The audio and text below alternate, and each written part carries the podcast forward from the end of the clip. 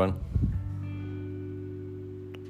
We are meeting here on day three, and what we are discussing are the top 10 most common financial mistakes which people usually do. We've covered around four mistakes in the earlier episodes.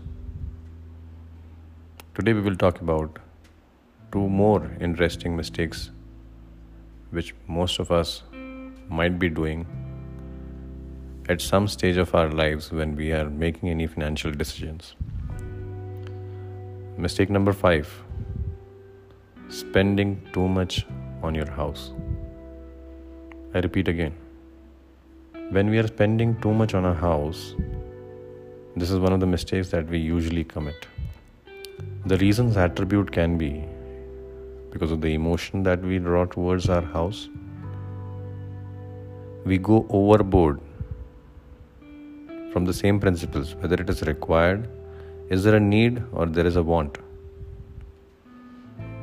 So, when it comes to buying a house, people usually go for bigger houses. If I have a family of four, I, there are instances where people go for 6000 square foot house.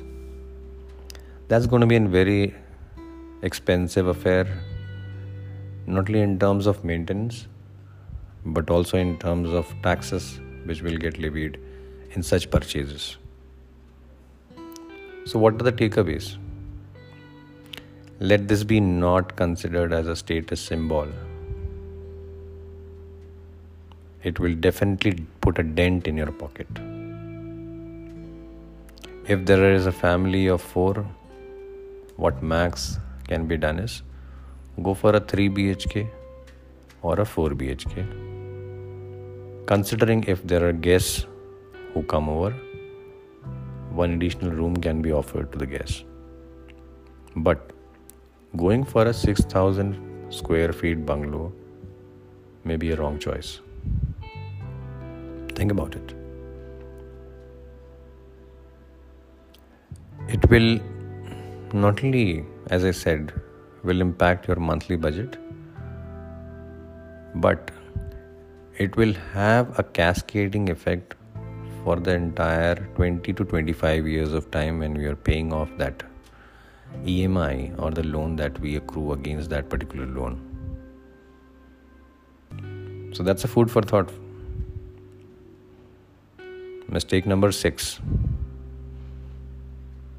using home equity loan against property they are also known as these type of loans are also known as loan against property or LAP. So, what happens in this case? You go for a refinancing and take additional funds, and if you had the ownership, you are transferring the ownership on the bank or the financial authority. Most important, what are the takeaways from here?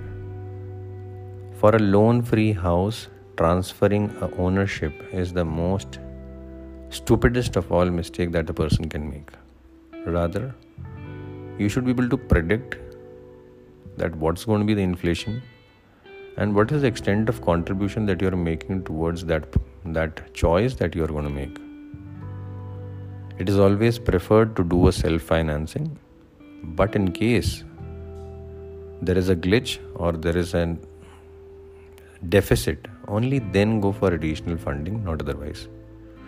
Do not get finances on the mortgage loan, which is your home mortgage. And do not use those finances for investment. The most common mistake that in such cases happen people take money and they straight away move these funds as they take extra. There is a significant portion that is transferred as a part of investment.